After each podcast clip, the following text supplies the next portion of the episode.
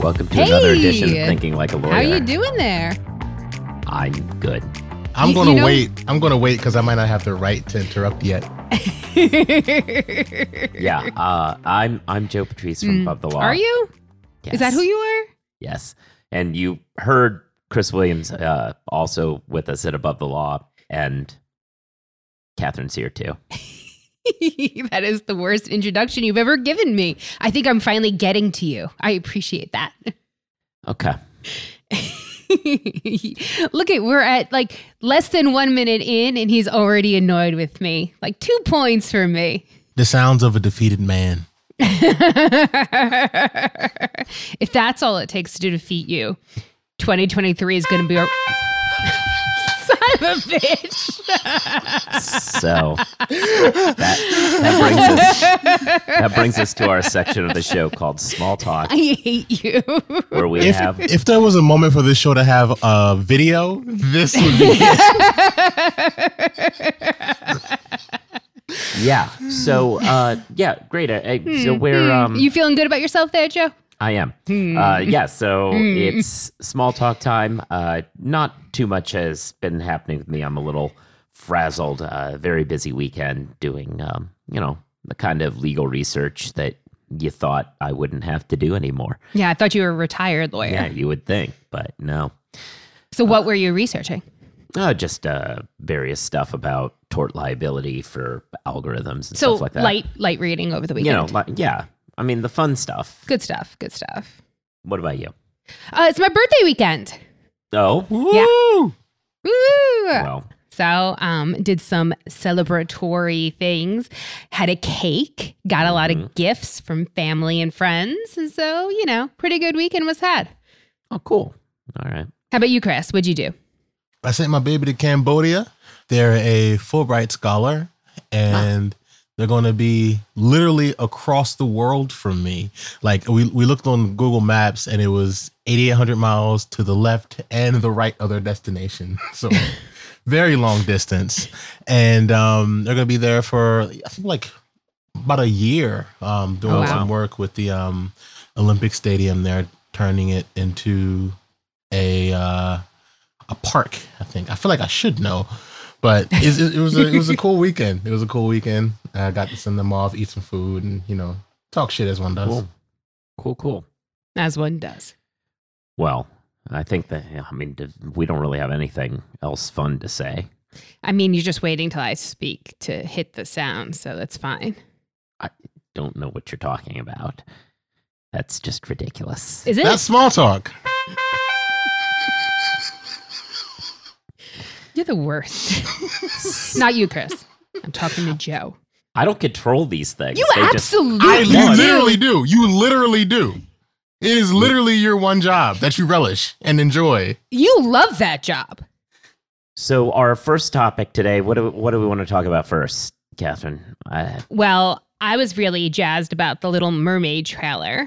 we're going to talk about mermaids. Well, yeah, I think that that's a it was pretty big story for you last week, but for those who may have been living under some sort of a rock for the last week or so, Disney put out uh, as part of the D23 convention, put Oh, out for its first. sake. It is true. I'm just I mean, providing the- accurate information. Yeah, I, you know, I, I don't know as though those are necessary facts, but fine, go on. the point remains as part of the D23 convention, they put out the first trailer, kind of a teaser trailer for their live action Little Mermaid. And Halle Bailey is in the lead role. And um, racist did racist. Yeah. So a lot of folks are racisting over the idea that the Little Mermaid is black now, uh, up to and including people uh, trying to weirdly science explain why a mermaid, if it did exist, couldn't be black. Never Uh, mind that they don't. Yeah. Uh, they, they, yeah. We are still waiting on Amy Wax's legal take on the Little Mermaid. But there's but there has been an increase in maritime crime. So we can expect her to mention something about that. Right. So- It's, yeah, it's, it's all these people who couldn't be bothered Yeah. with science when it came time for vaccines, but now all of a sudden are using faux science in order to say there can't possibly be a black mermaid. Never mind that there are, in fact, black fish, like super dark fish that live in the sea. But again, mermaids are also not real. So we're allowed to do what we want.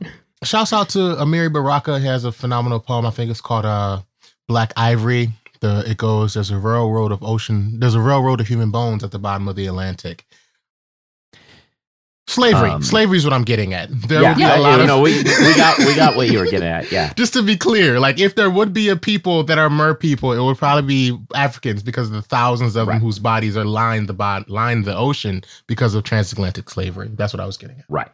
Well, so this is where this this gets legal. Uh, somebody posted that one of from one, a tech board that one of the members of this board, uh, who works in AI science, had worked out a way to digitally replace the black actress with a quote. He fixed the Little Mermaid and turned the woke actor into a ginger white girl then in the trailer at least. And then the poster uh, who put this on Twitter said that the person claims that with some with like 20 grand worth of equipment they'd be willing to do it for the entire movie when it comes out. So a lot of folks focused i think correctly on the fact that i guess we're just using the word woke as a synonym for black people now because there's nothing else there for it I mean, the story is still as unwoke as it ever was, right? A, a girl literally sells her voice in order to get a guy on land. Yeah, no, I mean the, the Little Mermaid is The just opposite of woke. absolutely terrible. I Yeah. mean, the the woke take is actually the the context in which Little Mermaid was written in, which is about a, a gay man's. It was a metaphor for a gay man's unrequited love. right. Although Hans Christian Andersen style, although not Hans Christian Andersen's Disney version style. is d- does have some severe departures from what the movie that you're remembering was. It was a lot darker because, well, all Well, the it's a lot darker Chris now. Just said. The- the- oh, Oh, okay. Well, all right. Hans Christian Andersen did not have a happy ending with the tale as much as Right. Disney does. So anyway, so they uh, so that that's how this gets legal. There are these people who are claiming that they can do this. Uh, my analysis on this is that Disney's not going to be cool with people marketing knockoff versions of their film. Uh, Disney's the opposite of chill when it comes to copyright, by the way. Yeah, The opposite of chill. which this would of course be. The Yeah. fun thing I did find out about this woke read black backlash is that the original Ursula, you know, the one that all Mhm. the white Mhm. folks remember, Based on Divine. based on a drag queen. Yeah, Divine. Did not know that. Some classic uh, John Waters era Mhm. films. Yeah, but. um yeah, that now we are dating ourselves there to We remember immediately all like, that. of course, Yeah. Divine. Yeah, of course, John Waters movies. Yeah, but anyway, so yeah, they they're not really chill about this because obviously what we have here is a situation where you're creating a derivative work, uh, but it is not something you have permission to do, and it is Not parody. not a parody, and it is there's no real argument that there's any fair use going on, and beyond the copyright issues, I would assume they would make the claim that there's a trademark dilution happening here, uh, and this is something that's come up before too in the past. In particular, in these stories all come out of Utah. There have been multiple companies in Utah that have made Mormon friendly versions of movies where they they went in and edited the movie so that it could be uh, have all the bad parts taken out, uh, and they tried to market those. And uh, the studios, Disney among many studios, have consistently Not sued so those fast. people. Yeah, Wait, which which which Mormon-fied Disney film has the most soaking?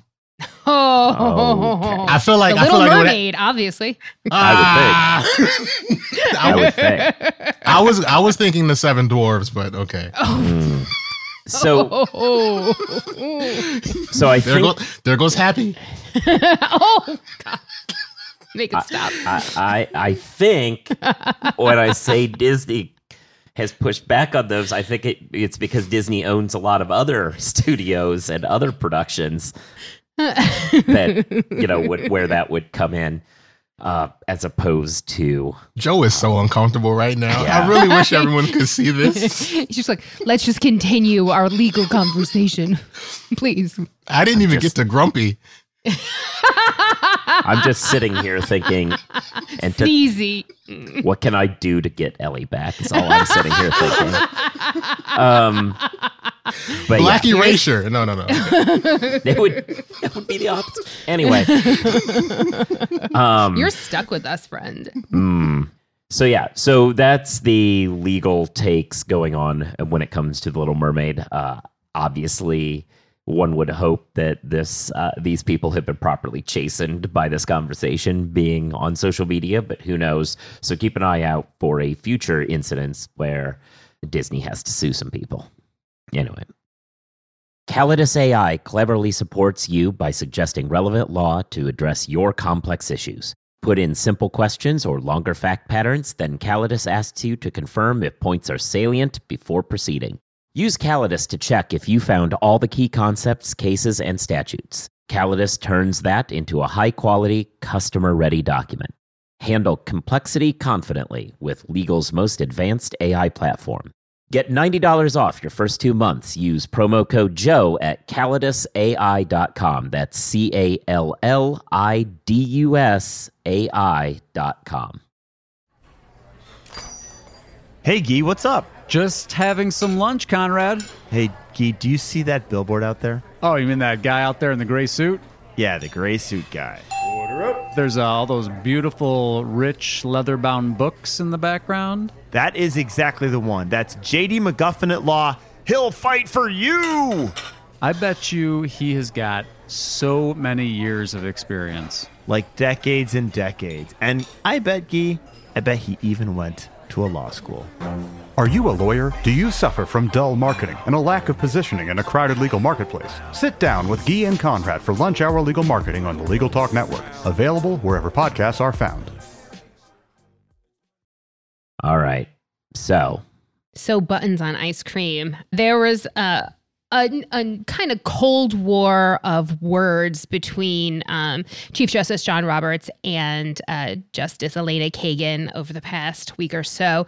Both of them gave speeches at various locales saying, you know, giving kind of their two cents on the state of the court. I mean, Uh, what they did, it, I think what they did was both both unveil new diss tracks about each other in in day after day after day. It seemed like there was a new one every day. There, there were there were a lot, um, and I think uh, Kagan spoke twice, Roberts once, but then lots of folks were kind of piling on, giving their opinions. But basically, I think that the tanking popularity and legitimacy of the Supreme Court is weighing pretty heavily on John Roberts' mind, um, and you know was very clear. Well, he said those words, um, screaming kind of into the void. We are legitimate about the Supreme Court, despite you know the Dobbs Nothing- decision. No, Nothing says you're legitimate than ha- having to say, "Listen to me, I'm legitimate." you know that's exactly was my take of the original roberts speech was like you know who never had to say that they were legitimate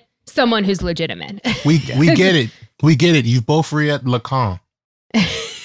A couple days later elena kagan made some comments saying that she does think that the court's legitimacy is in jeopardy uh, because of the dobbs decision because of overturning the precedent then a couple days after that she had a second speech at a different location where uh, she was asked kind of follow-up questions and she was basically like listen the court is uh, overstepping the instant controversies. They are not using any sort of you know the sort of historical analysis that they're using in the majority decisions is rife with with problems and it does not adhere to any sort of judicial philosophy and all these other reasons why the court's illegitimate and you know even Harvard law professor Laurence Tribe got involved since he actually was professors to both of them at Harvard Law, basically saying Kagan's turned into a really wise justice.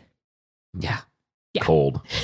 Uh, he actually said, you know, Roberts needs to sort of rethink uh, what what he's doing, and and I I mean, I don't really feel sorry for John Roberts because he's written terrible deci- other terrible decisions, but I think that sort of how history will think about the Roberts court is something that preoccupies him. I think that's why he wrote that sort of death of a thousand cuts concurrence in Dobbs. And that's why, according to everything that we know about how the, Do- in, the internal workings during the Dobbs negotiations happened, that he wanted somebody else to come onto his side because he didn't want the words written. Therefore, we overturn Roe v. Wade and Casey v. Planned Parenthood. He didn't want that written. He's very concerned, I think, about the long term legitimacy of the court, yes, but I think more specifically, you Well, know, got his name on it. Yeah. Like whether he Yeah. likes it or not. That's how we forever bear his name. yeah, that's how we refer to these courts and Mm-hmm. you know, that means it's uh, he owns it.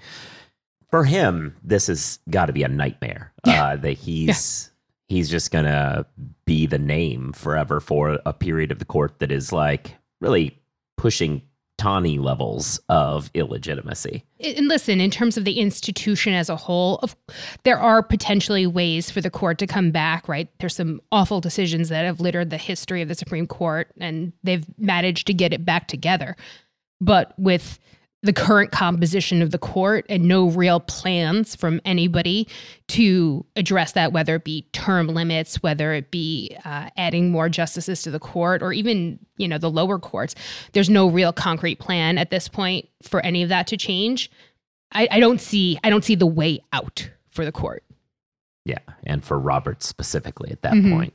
Yeah, I mean, unless he just kind of turns around and just starts writing, you know, dissents, but I can't see that happening either. That's not the repu. That's not. I mean, we all saw his, you know, uh, Affordable Care Act decision, which was, you know, the epitome of sort of splitting the baby. Mm. That's the kind of jurist he aspires to be, and in this current moment, I'm not sure that's even possible. Yeah.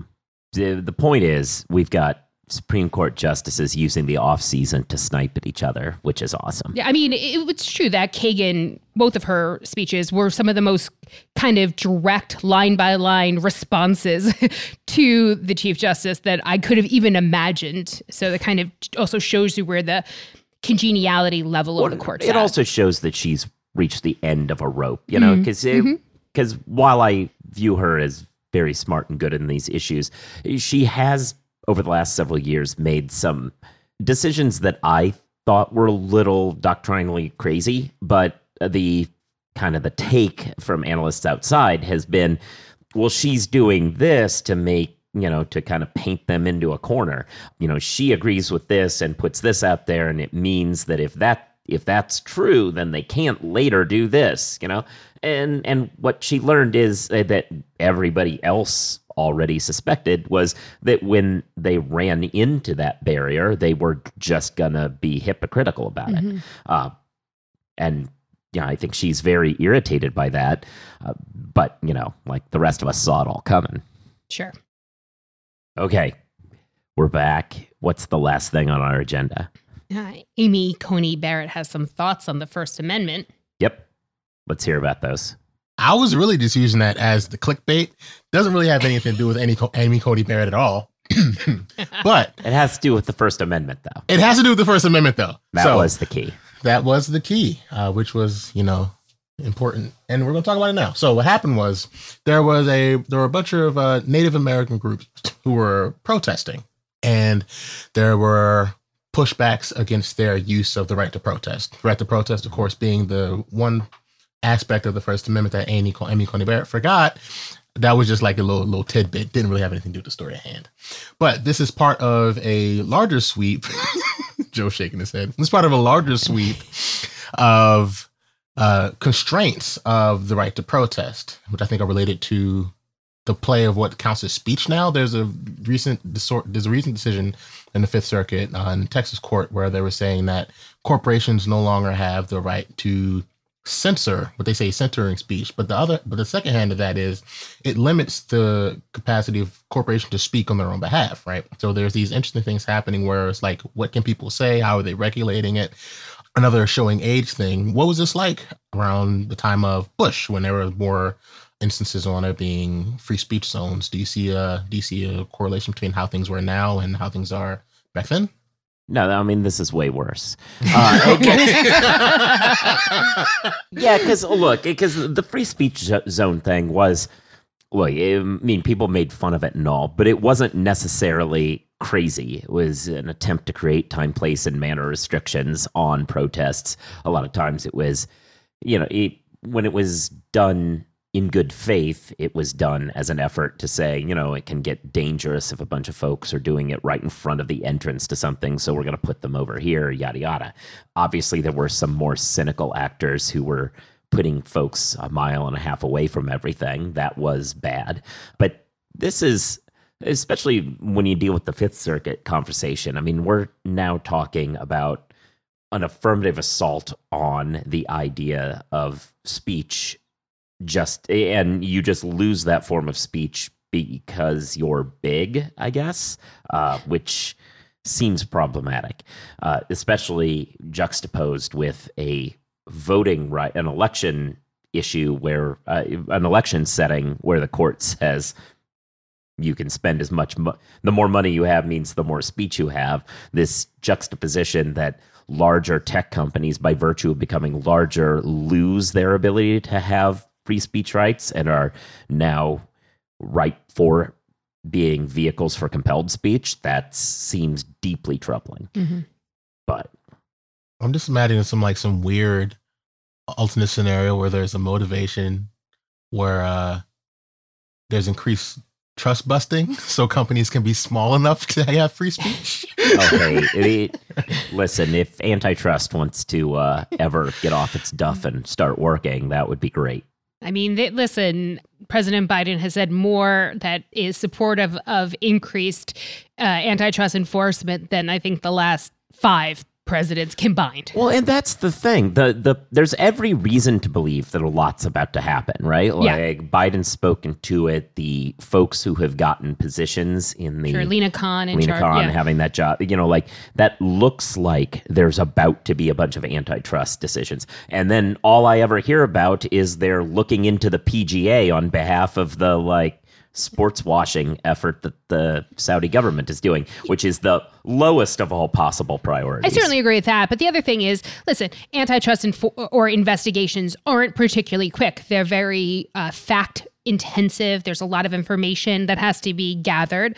So um, hopefully that's that's what's going on. There's just a lot of information out there, but I remain hopeful that uh, that there will be more antitrust enforcement. It just seems to me as though, yeah, I mean, uh, to to bring a claim uh, is a long and drawn out process. It just seems to me as though the theory of the case is out there, uh, and you could be doing more to be getting some voluntary compliance. I would think from some of these companies, but I mean, especially because I the the real problem are these entities where they're playing both sides of the market. You know, you get to kind of the to use an example, the Amazon who is collecting your data on what you like Mhm. and then selling you things from third party sellers, but simultaneously using that data to build their own product that then they will prioritize over those third party sellers, right? Like right. that's playing both both ends of the transaction in a way that seems problematic. Like I think you can play one or the other.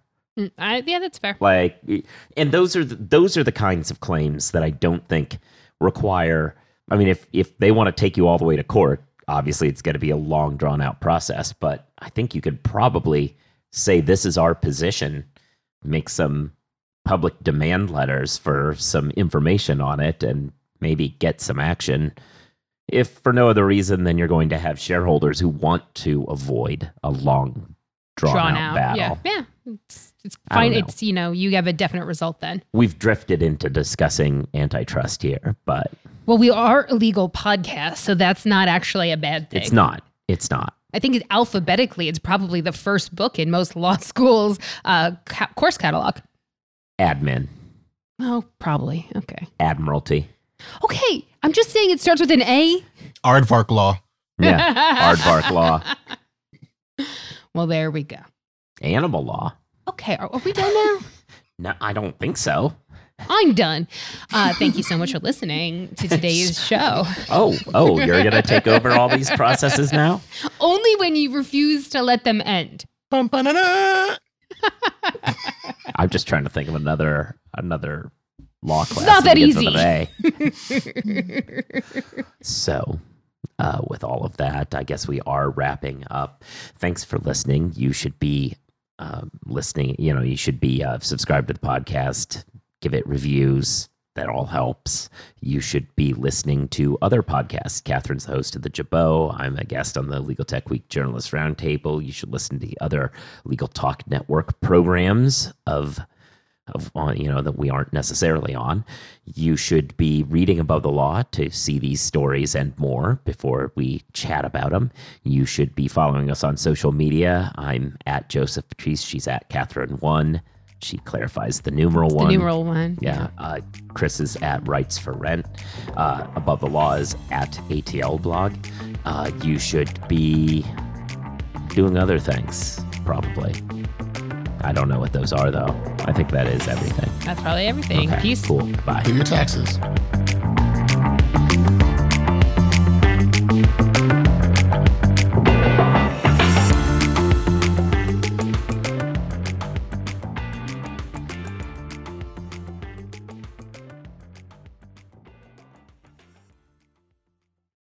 If you're a lawyer running a solo or small firm and you're looking for other lawyers to talk through issues you're currently facing in your practice, join the Unbillable Hours Community Roundtable, a free virtual event on the third Thursday of every month.